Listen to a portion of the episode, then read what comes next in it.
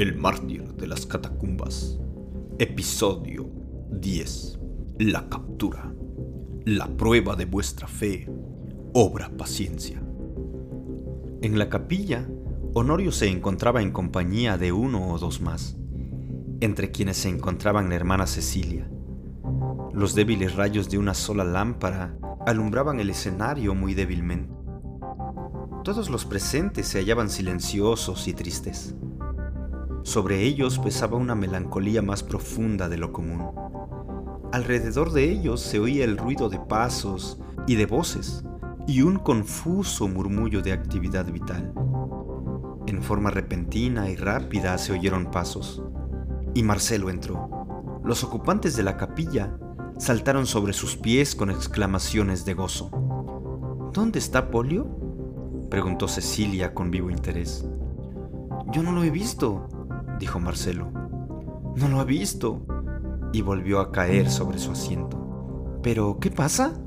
¿Ha debido volver ya? Ha debido volver hace seis horas. Y eso me tiene loca de ansiedad.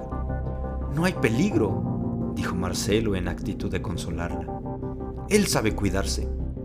Procuró hacer que no se notara su preocupación, pero sus miradas traicionaban sus palabras. ¿Que no hay peligro? Dijo Cecilia.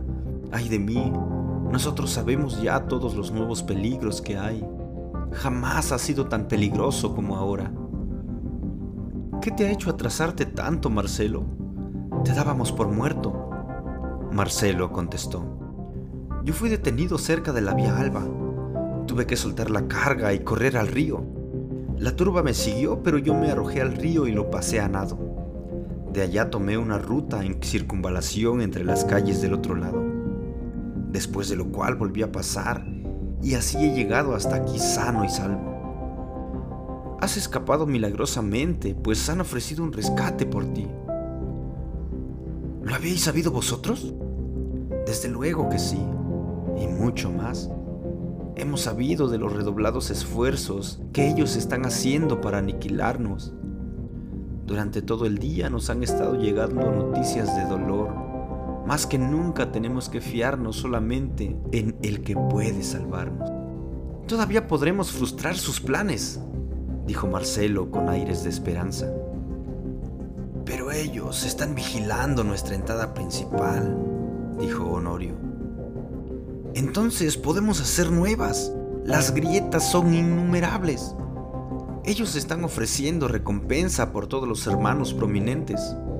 ¿Y qué pues? Cuidaremos a esos hermanos guardándolos más que nunca. Nuestros medios de subsistencia están disminuyendo gradualmente.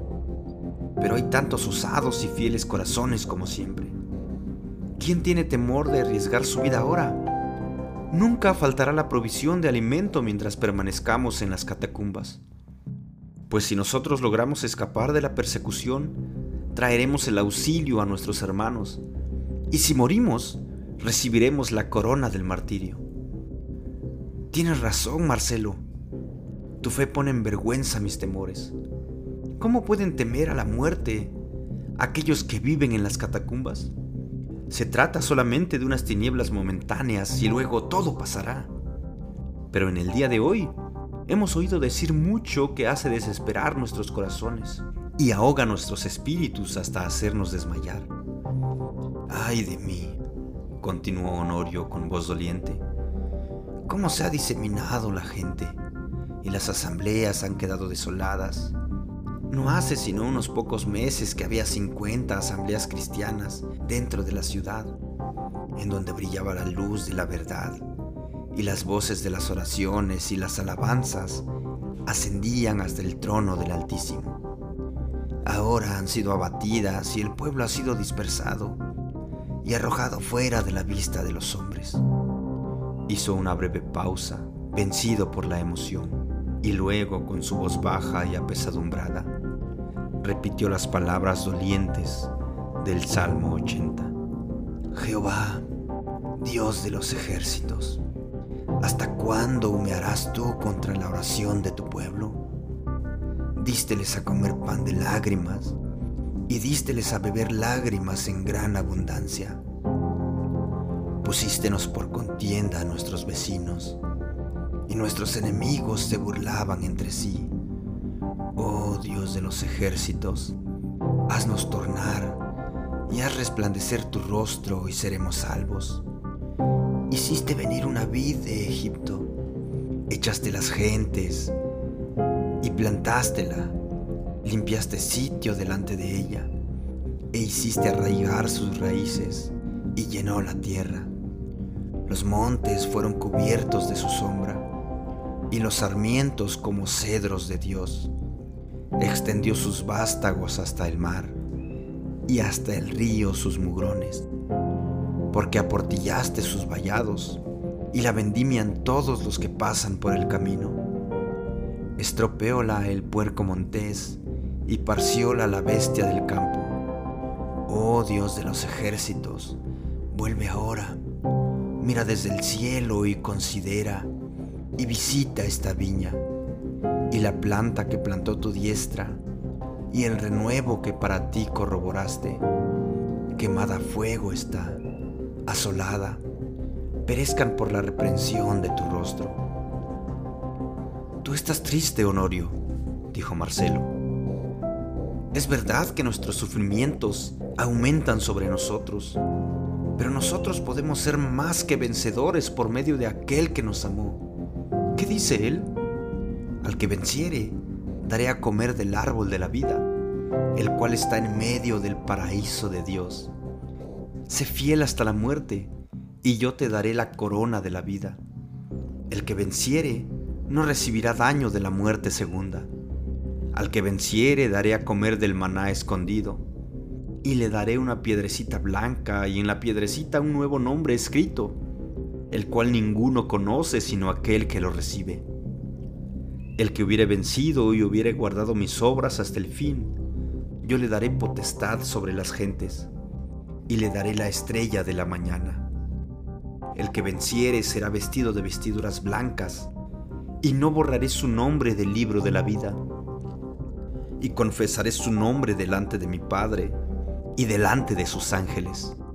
Al que venciere yo lo haré columna en el templo de Dios, y nunca más saldrá fuera y escribiré sobre él el nombre de mi Dios y el nombre de la ciudad de mi Dios, la nueva Jerusalén, la cual desciende del cielo de Dios con un nombre nuevo. Al que venciere, yo le daré que se siente conmigo en mi trono, así como yo he vencido y me he sentado con mi Padre en su trono. Al hablar Marcelo estas palabras, se irguió y sus ojos brillaron y su rostro enrojeció de entusiasmo. Sus emociones fueron transmitidas a sus compañeros, conforme caían estas promesas una por una en sus oídos. Ellos olvidaron por un momento sus penas y dolores bajo el pensamiento de su cercana bienaventuranza. La nueva Jerusalén, las calles doradas, las palmas de gloria y los cantos del Cordero, el rostro de Él que está sentado en el trono, todo ello se hallaba realmente presente en sus mentes. Honorio dijo, Marcelo, me has quitado mi tristeza con tus palabras. Sobrepongámonos pues a estas dificultades terrenas. Vamos, hermanos, dejad al lado vuestras preocupaciones, pues este hermano recién nacido en el reino muestra tal fe que nosotros debemos emular Miremos pues al gozo que nos ha sido puesto, porque sabemos que si esta nuestra habitación terrena se disolviera, tenemos una mansión no hecha de manos, eterna en los cielos. Y continuó diciendo, la muerte está muy cerca y se acerca cada vez más. Nuestros enemigos nos tienen cercados y el cerco es cada vez más estrecho. Moriremos pues como cristianos.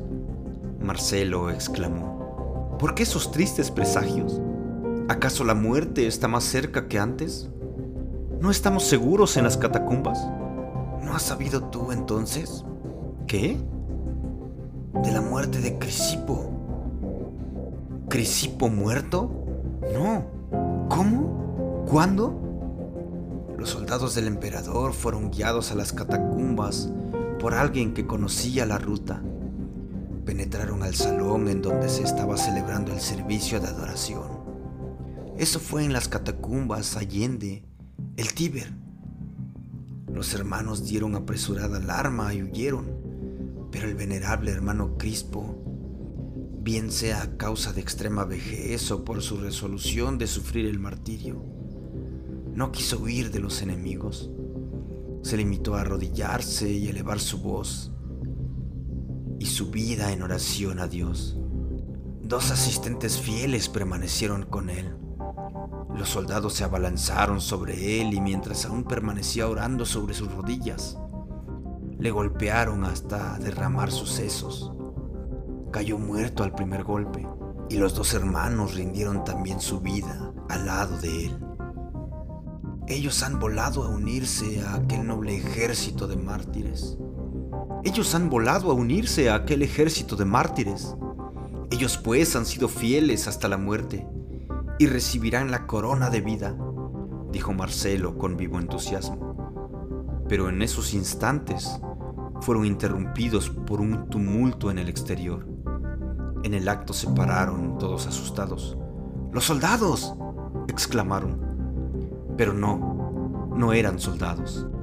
Era más bien un cristiano, un mensajero de ese hostil mundo exterior. Pálido y temblando se arrojó al suelo Contorsionándose, clamó como con sus últimos hálitos de vida. La presencia de este hombre produjo un efecto extraordinariamente aterrador sobre Cecilia. Ella tambaleó cayendo hacia atrás contra la pared, temblorosa desde los pies a la cabeza, trabando sus manos una con otra. Sus ojos parecían salírsele al mirar. Sus labios se contraían como si quisiera hablar, pero no se le oía el menor sonido. Habla, habla hermano, dínoslo todo, exclamó Honorio. Polio, balbuceó el mensajero. ¿Qué le ha pasado a él? dijo vehemente Marcelo. Ha sido capturado, está en prisión. Oído aquello, un grito agudo de mortal amargura se difundió por todas las inmediaciones, sembrando el terror. Era el grito de la hermana Cecilia, quien no tardó en caer al suelo. Los que a su lado estaban acudieron a atenderla. La llevaron a su cuarto. Una vez allí le aplicaron los habituales estimulantes hasta revivirla. Pero el golpe la había afectado gravemente y aunque volvió en sí, quedó en tal estado que parecía que soñaba. Mientras tanto el mensajero había recuperado las fuerzas y había dicho todo lo que sabía. Marcelo le preguntó, Polio fue contigo, ¿no es así? No, él estaba solo. ¿En qué diligencia había ido? Estaba tratando de saber noticias y como estaba en un lado de la calle, un poco atrás, él ya se venía. Caminamos hasta que llegamos a donde había una multitud de hombres. Para sorpresa mía, Polio fue detenido y sometido a interrogatorios. Yo ya no oí lo que pasó, pero alcancé a ver sus gestos de amenaza y finalmente vi que le prendieron. Nada pude hacer yo por él. Me mantuve a una distancia de seguridad y observé. Como media hora después, se hizo presente una tropa de pretorianos. Polio fue entregado a ellos y se lo llevaron. ¿Pretorianos? dijo Marcelo. ¿Conoce al capitán? Sí, era Lúculo. Está bien, dijo Marcelo, y quedó sumido en profunda meditación.